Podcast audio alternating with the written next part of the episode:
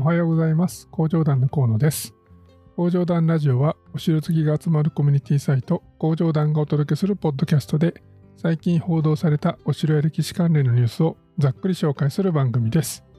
2021年12月20日は、三戸城跡、柏木城跡、国史跡に、大滝城跡の博物館が27日から休館、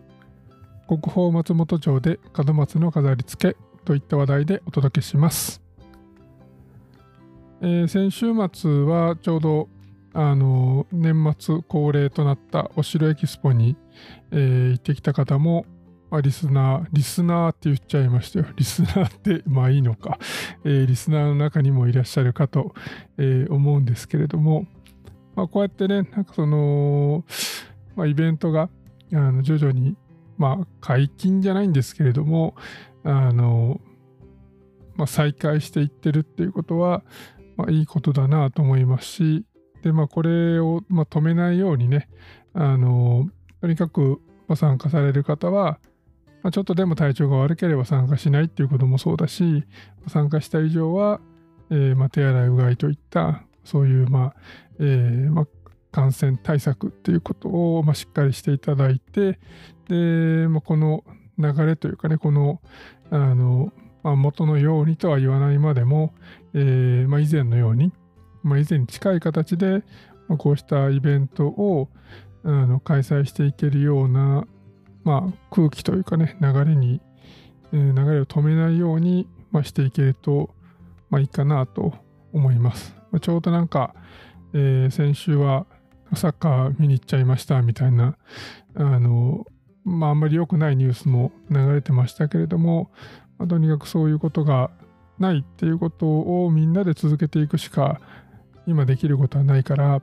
それを、まあ、僕も含めてですけれども、僕はあんまり行かないんですけど、あの、どっちかっていうと、うまあ、リスクがありそうだったら僕は行かないっていう選択をしがちなんですけど、まあ、ただ工場団でねあのイベントをやろうと思ったらそのリスクを取っていくいかざるを得ないのであの、まあ、皆さんの、まあ、理解と協力っていうものは、えーまあ、絶対に必要になってきますし、うんまあ、その前の話としてのなんかその世の中のね空気というか、まあ、イベントも、まあ、気をつけてればやってもいいんじゃないみたいなそういう空気が、まあ、とても大事だと思うので、まあ、この年末年始ですね、えーうまく乗り切って、まあ、言うほどオミクロン株が、まあ、なんか流行しなかったね、日本は良かったねっていう風に、まあ、できるといいですね。はい。えーでは、今週のニュースに入っていきたいと思います。最初のニュースは、えーウェブ等に載ってた、えー三戸城跡国史跡に南部家本城の一つという、まあ、話題なんですけれども、このウェブ東東日報っていう、えー青森県の新聞の、まあ、サイトですね、に載ってた、えー記事で、えー国の文化審議会は17日、戦国時代に北大一帯を治めた南部家が築いた本城の一つ、三戸城跡、えー青森県三戸町を国史跡に指定するよう、えー文部科学大臣に答申した。えーで、まあ、実際に、えー戦国末期から近世諸島における、えー北東北の築城技術を知る上で重要などと評価されて、えー国史跡に、ま、指定される、ま、流れになっているということですね。まあ、あの、三戸城跡僕は行ったことはないんですけれども、まあ、写真を見る限り、まあ、結構、あの、しっかり石垣も残ってて、で、えー博物館になってるんですかなんか模擬天守みたいなやつがあのありますよね。でちょっと、あの調べてみたらなんでこのお城に、まあ、そんなにしっかりね、あの石垣が、えー石垣というかまあいわゆる近世城郭的なあの整備がされてんのかなと思ったら、まこの、えー天正19年から小田原征伐の後ですね、に、まあ、起きた、まあ、久野兵一揆の平定後に、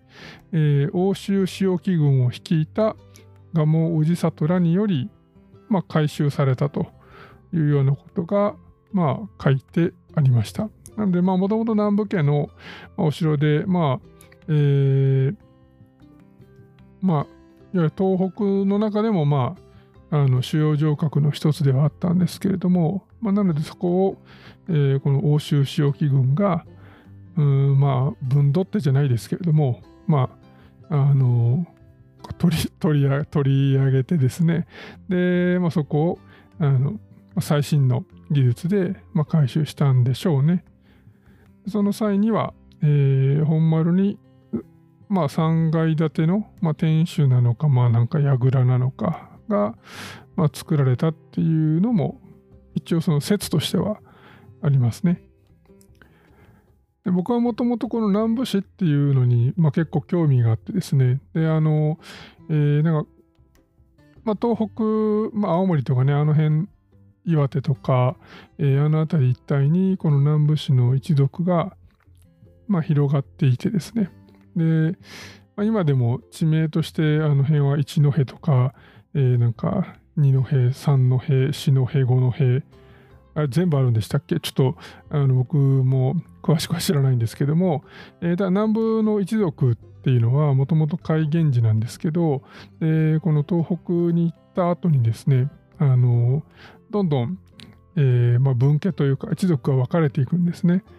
で九戸市とか、まあ、一戸市とか、えー、七戸市とか八戸市とか全部これあの、まあ、南部一族が、えー、まあ、分かれていってるんですけれどもでその中でもこの南部春政っていう人が、まあ、すごすごい人だったみたいででもうめちゃくちゃこの辺一帯を、まあ、支配、まあ、勢力を広げてですねで三日月の丸くなるまで南部領っていうなんかかっこいい言葉が残ってるぐらい、まあ、それぐらいその広範囲なあの、まあ、領土をえー、まあ取ったという人なんですけれどもただこの、まあ、そこでねなんかあのこうなんかいい話いい話というかその、えー、すごい戦国大名になっていきましたっていう話で終わらないのが僕の、えー、興味があるところでで、まあ、東北っていうそのあのまあ、土地柄というか、まあ、山が多かったりね、まあ、そういう、えー、まあそういうなんか条件もあってのことだと思うんですけれども、まあ、領土を広げたもののあまりなんていうかその支配できていたかっていうとそうでもなくてで、まあ、同族にまあ反乱されたりとかですね、まあ、そういうことも結構あったみたいです。で例えば、えーまあ、南部市の一族とされるまあ、大浦為信っていう人がですね、まあ、津軽為信っていう、えー、呼び方の方が有名かもしれないんですけども、まあ、この人が、まあ、謀反というか反逆をしてで、まあ、独立を、まあ、試みたんですね。で結果この独立運動は、まあ、成功するんです。で、まあ、これ運よく、まあ、秀吉が小田原に攻めてくるタイミングでもあったのでで、まあ、秀吉にいち早く心中をしてですねまあ、降伏をしてでそこで所領安堵をあの秀吉に認めさせたんですね。ということで、まあ、南部としてはこの大浦為信に、手が出せないような状況にう、まあ、うまくやられてしまったと。で南部はあの前田利家を通じてで為信があのまあなんか、まあ、裏切って、まあ、悪いやつなんだっていうことであの、まあ、秀吉にこう成敗させようとですね、働きかけるんですけれども、まあ、為信は為信で石田三成とコネクションを作ってですねで、まあ、うまく、まあ、そのピンチをあの回避したとかですねこういうそのあの南部市というよりも南部一族というか南部ファミリー全体の話がなかなかこう面白いんですよね。こういうなんかねそのまあ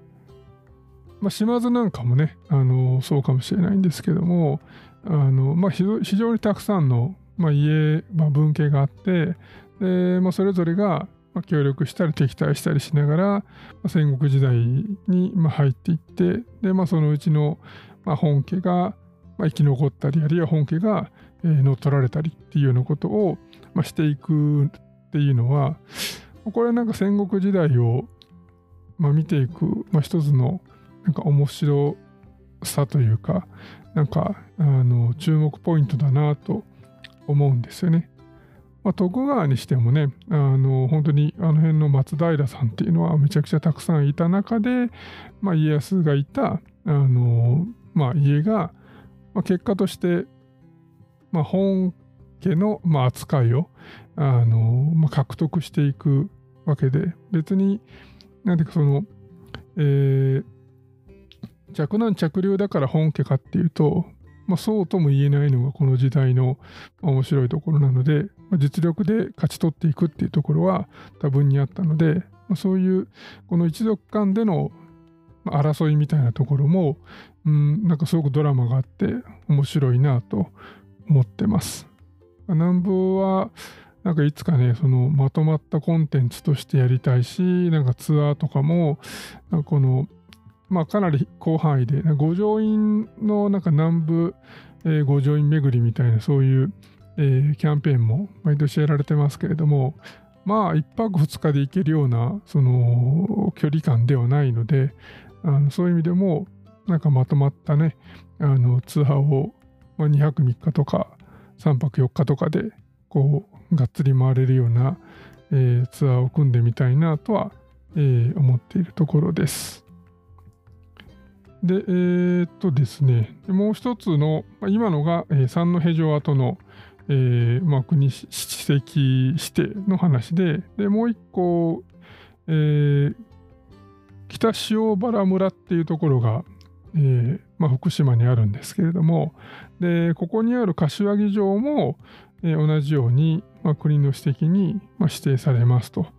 いうニュースが、えー、福島民友新聞社のサイトにえー、出てました。で、こっちの柏木城っていうのは、えー、これ足なしが、えー、築いたお城で、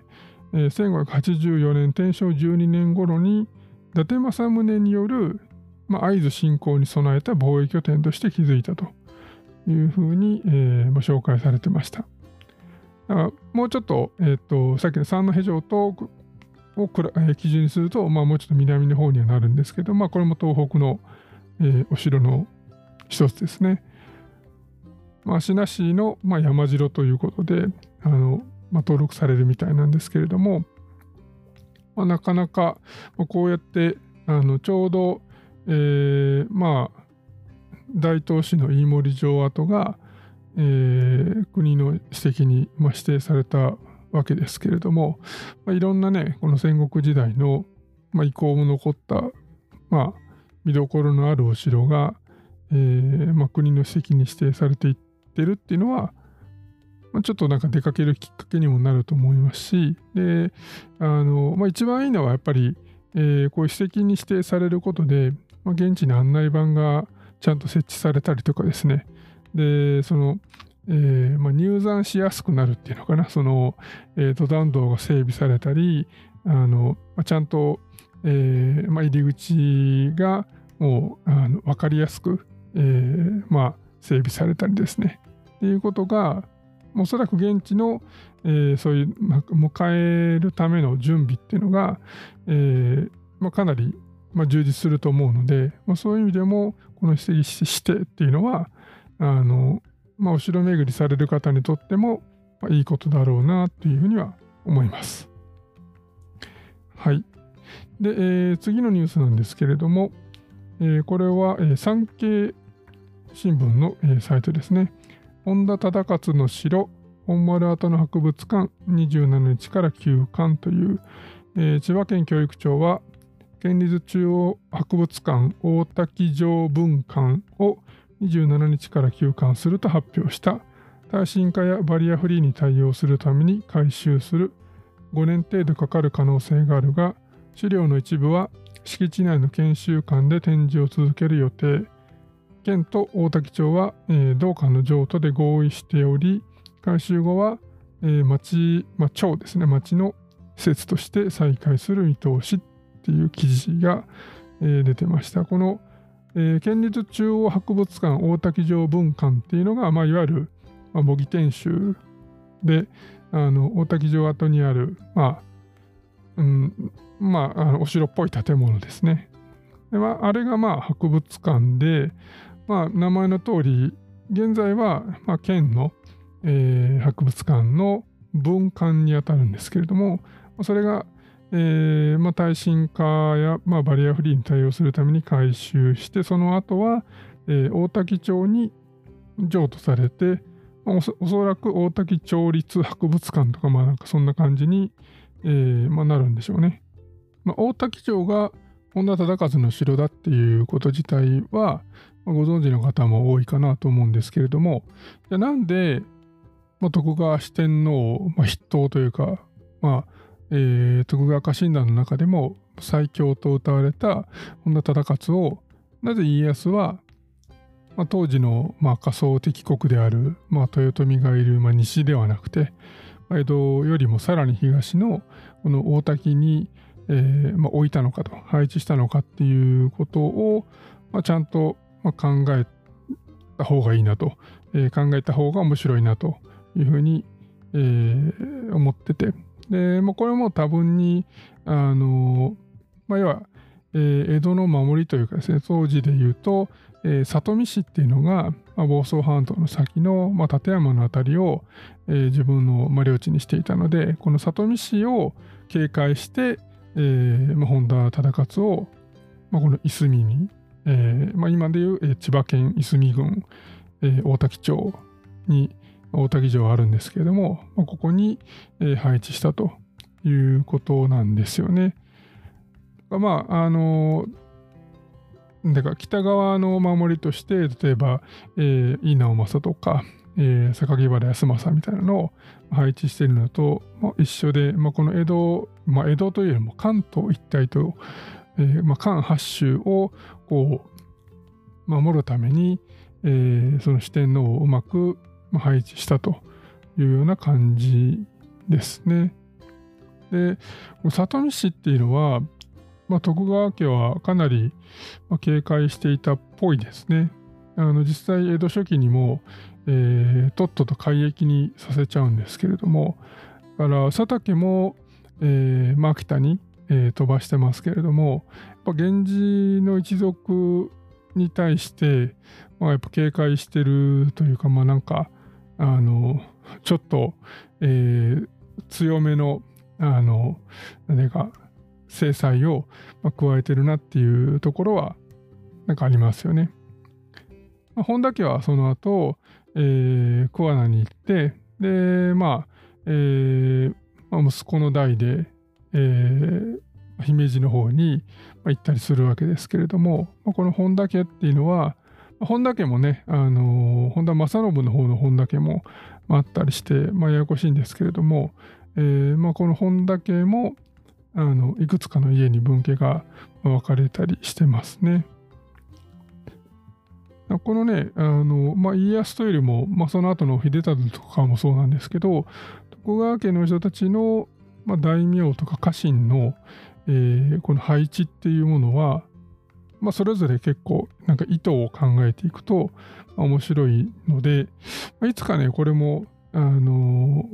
ー、なんか、えー、配置図を見ながら、あのこれどういう意図でこの人はここに置いたんだろうねみたいな話を、まあ、まあ、それこそ榎本先生に聞いたりね、あのしながらちょっと、えー、いろいろ教わってみたいなという、えー、気はします。はい、えー、で続いてのニュースは、えー、NHK に出たニュースで新年迎える準備、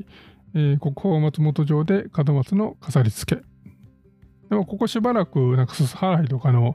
あのニュースが続いてましたけれども、あのまあ時期的にですね、すす払いを終えて、で、まあ、新年のために、まあ、この間なんか、あの今日ちょっと紹介してませんけれども、別のニュースでなんかひこにゃんが、えー、餅をついたとか、えー、しめ縄飾りのなんか手伝いをしたとか、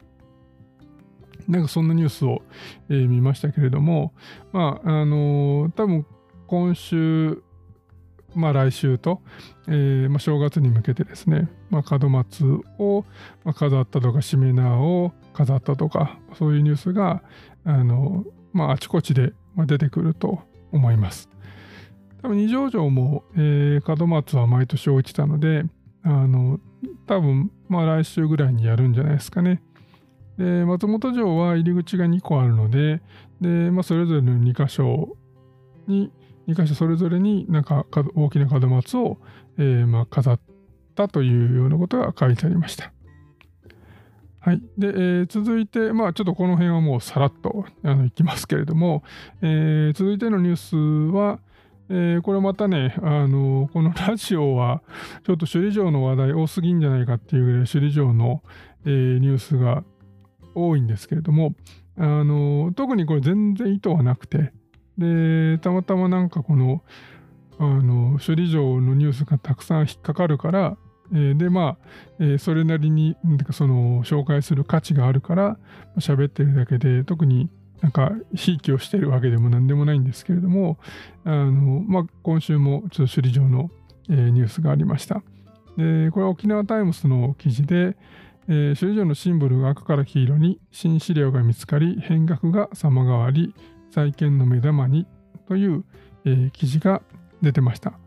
で一昨年の首里城火災で焼失し沖縄県が新たに復元する正殿の変額について新たな資料が発見され平成の復元時とは色や、えー、額縁の装飾などのデザインが大きく変わる可能性が高いことが13日関係者への取材で分かった。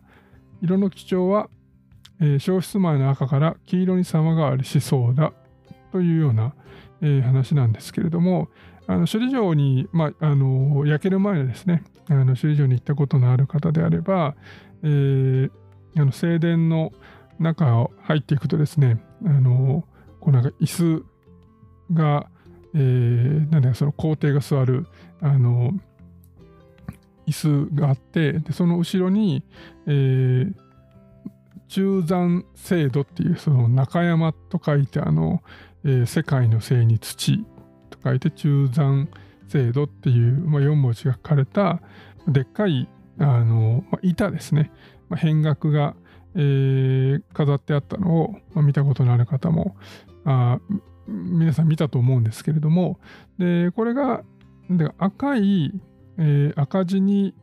えー、金箔で、え、文字があの装飾されてるっていうようなあのデザインだったと思うんですよね。でその赤は実は、えー、まあなんていうかまあ適当であの特にそのえー、当時のその資料があったから赤に、えー、金文字にしたっていうかというとそうではなくてこの平成の復元の際になんか他の、えー、琉球変額などを参考に、まあ、推測を交えて復元してましたと。僕はこのじこのニュース自体を知らなかったんですけれども、あの、まあ、てっきり、なんていうか、そういう資料に基づいて、えー、作ってると思ってたんですけど、まあ、実はそうではなかったと。であのまあ、多分赤じゃねえかっていうような感じで、えー、作ってたそうなんですね。で、まあ、今回、あのまあ、復元、まあ、まあ、修復というか、その、えー、もう一度、あの静電を作るにあたって、なんか資料が出てきたと。でそれによると、えー、赤ではなくて黄色であることが分かったということなので、まあ、この間、えー、先週だか先々週だかにその、あの竜の柱ね、大竜柱の向きを、えー、正面に向けるのかあるいは向き合わせ向かい合わせにするのかみたいな話があって。でなんか、えー、まあ最後の写真にあのと、まあ、違うようにまたその元通りにあの作るっていうことで、まあ、なんかそれに対しての反対運動も出てるみたいなことをあの伝えましたけれども、もうこれに関しては、なんかまた、えー、また揉めるとは思うんですけども、今のところなんか黄色にしそうな、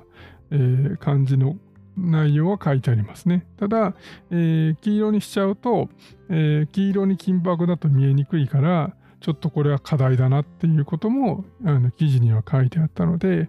まあ、どうするのか。確かにね、あの赤字に赤いその、まあ、ベースに金箔の文字っていうのは、まあ、かなりはっきり読めますけれども、えーまあ、そこが黄色の上に金を乗せると、まあ、どっちも同じような感じの色になっちゃうので、えー、文字が読みにくいっていうのは、まあ、まあそうだろうなと。あの、まあ、ただ、当時の人も、まあ、そういうものを、そういう状態で、えー、見てたんだから、別に、なんでかその、見やすい、見にくい、その、なんていうか、視認性が高い、低いみたいな話を優先するよりかは、まあ、もう資料が出てきて分かった以上は、それに、沿って作ればいいんじゃないのとは思いますけどね。はい。で、えー、っと、あと2個ぐらいニュースが残ってます。えー、次もちょっと沖縄というか琉球絡みの、えー、ニュースなんですけども、ヨロングスクの規模や利用時期判明、中国の陶磁器や効果を発掘というのこれ NHK にあの出てたニュースなんですけど、えー、鹿児島県の与論島にある、えーまあ、城跡、まあ、城跡というよりもグスク跡と多分これは読むべきだと思うんですけども、えー、グスク跡で行われている初の本格的な発掘調査で今月中国の明の時代の陶磁器や効果などがまとまった量で見つかり NHK のカメラマンがその瞬間を捉えました琉球王朝の主要な城と並ぶ規模だったことも分かり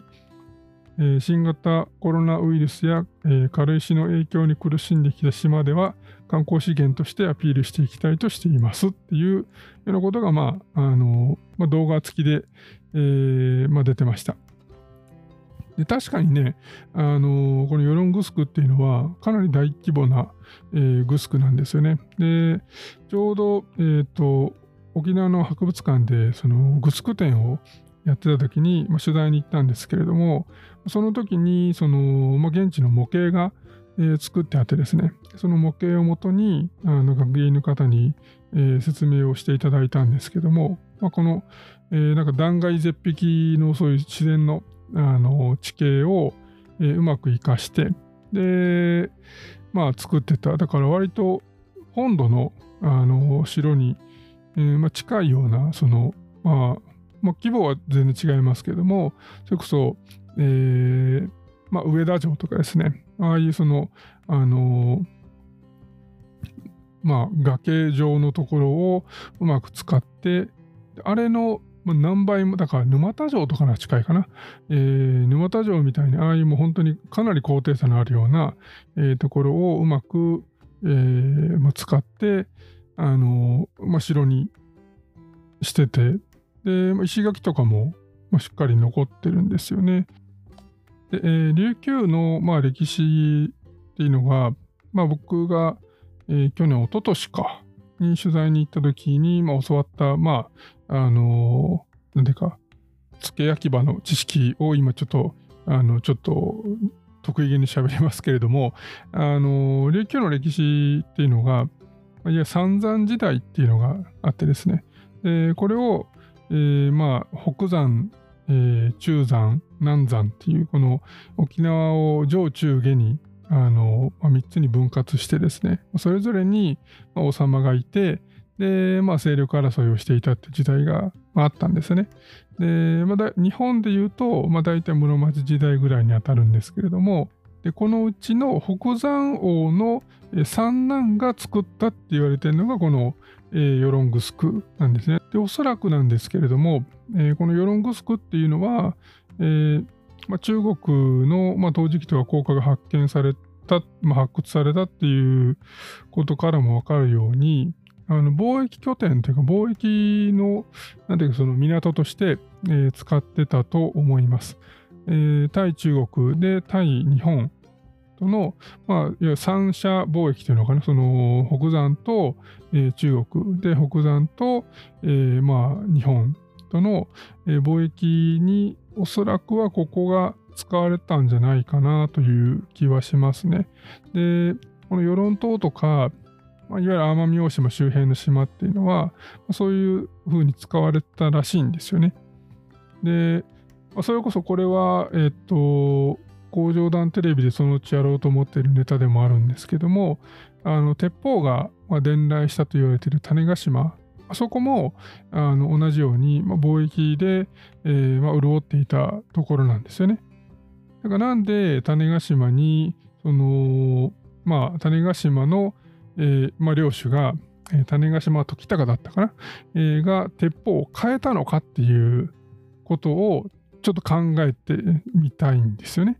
でなぜあそこにあの鉄砲が、えー、まあなぜかそのたどり着いたかっていう話ではまあただ潮の流れとかそういう話なんですけどもでそこで鉄砲を買うだけのお金があったっていうことをもっと僕らは、えー、注意してあの見なきゃいけなくてでそれはも当時あの種子島はお金持ちだったからっていうのがあの答えなんですけれども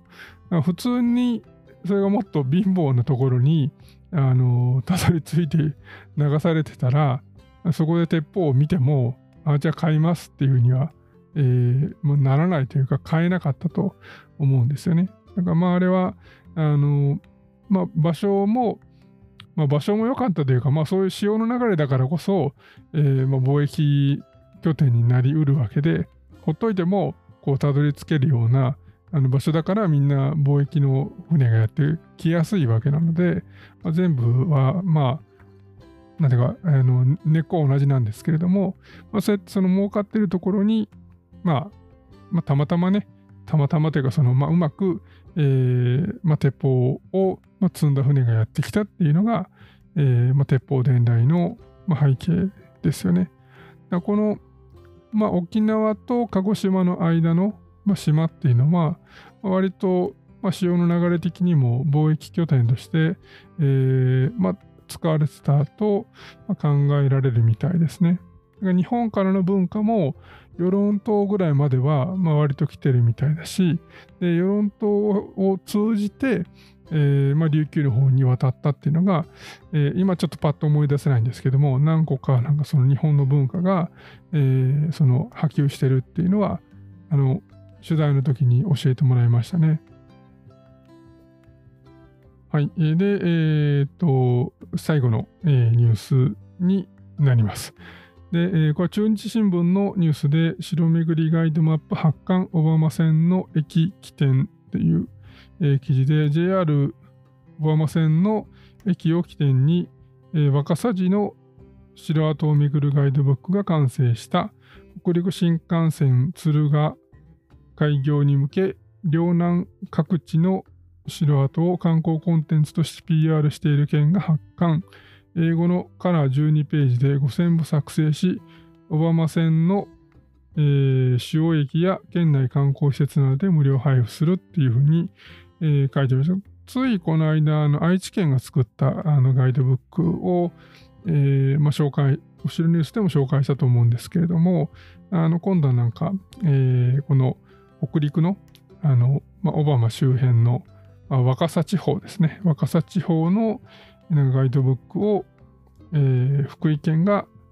作ったと。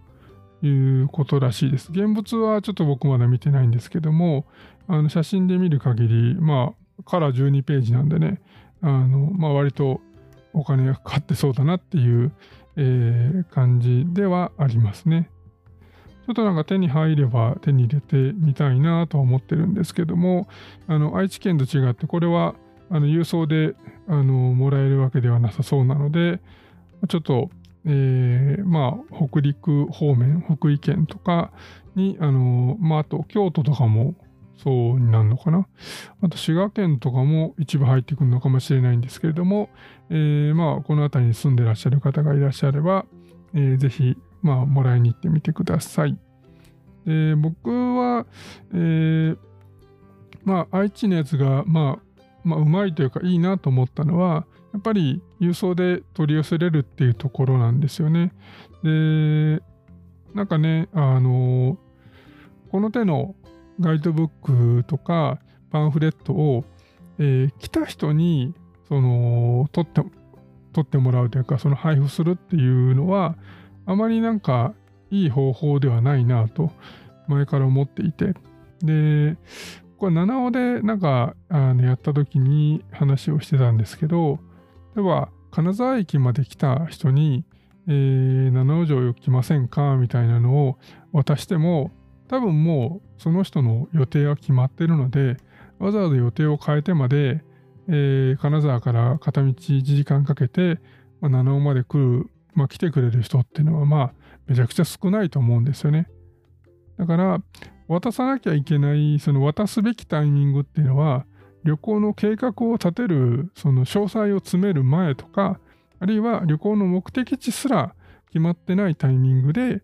えー、渡すべきなんですよね。そうすると、えー、その最初の目的地というか、その、それ目当てに旅行を、まあ、計画してくれるので、えー、まあ、そこまで、まあ、足運んでくれるっていうことが、まあ、期待できるんですけど、まあ、近くまで来た人に渡しても、まあ多分その人は、えー、予定は変えてくれないし、じゃあかといって、えー、まあ、地元に住んでる人に、まあ、その人たちに渡すこと自体は悪くはないんだけれども、あの、まあ、それは、なんでか、全く違うアプローチなんじゃないのかなという、えー、まあ、気はしますよね。まあ、マイクロツーリズムみたいな言葉が最近、まあ、出てきているので、まあ、地元の人たちに、まあ、地元を知ってもらおうっていうのは僕はそれはすごくいいなと思ってるし、まあ、工場団としても、まあ、もっともっと自分の地元のね、え、お城に行ったり、え、歴史を勉強したりしましょうっていうことは前から言ってることなんですけれども、あのまあ、こういうその、まあ、誰に向いて、まあ、作ったのかにもよるんですけど、まあ、もし、え、観光客を増やしたいっていう、え、目的なんであれば、ま、できるだけ遠くで配った方が、まあ、いいんじゃないのかなという気はしますね。まあ、もしかしたら、なんかお城エキスポとかで配布されたのかもしれないので、あの僕行ってないので、あのその辺はちょっとわからないんですけども、まあ、ああいうお城エキスポで配布したり、なんか東京駅で配布したり、まあ、大阪駅で配布したりとかっていう方が、あの、ま、いいのになという気はしますね。で、もしなんか、えー、PDF とかであのネットやスマホで見れるように、えー、してくれれば、まあ、工場団とかに情報をくれると、ニュースにも、しますし、まあ、そういう風になんかせっかく作ったコンテンツを、まあ、最大の効果をこうなんか、得るためにですね、あのどういうふうに、届けていくのかっていう、その届ける部分をもっともっとなんか一緒に考えさせてほしいなというふうには、ちょっとこのニュースを見て、えー、思ったところで、まあ、あの、まあ、思うだけじゃなくて、えっと、まあ、来年はちょっとなんかそういうところも、あの、こちらから、えー、なんかお手伝いえー、したいですっていうなんか提案をしてみようかなと思ったり思わなかったりっていうところではあるんですけれども、まあ工場団はもうかれこれね、7年以上、えー、まあ今年7周年なので今8年目に入っているわけですけれども、まあそこそこ長く、やってきてですね、で、まあそれなりに、その、まあ、見てくださってる人も、増え、で、まあ、ニュースなんかでね、あの紹介すると、まあ、例えば五条院なんかとかでも、まあ、かなりの反響が、あの、まあ、現地の方からも、えーまあ、喜んでくださるぐらいの反響があるみたいです。だから今回のお城ニュース、あお城エキスポのなんかいくつかの、まあ、ニュース記事も、えー、工場団に載せることで、まあ、全然違うから、あの、まあ、なんとか載せてほしいみたいなお願いをされたりもしているので、まあ、僕らはね、その反響自体まではあの追いかけきれないので、えー、やっぱり現地の方の、声っていうのが、まあ、とてもあのそれを表しているというか、えー、僕らがいくら効果ありますって言ったってね、あのそこはわからないので。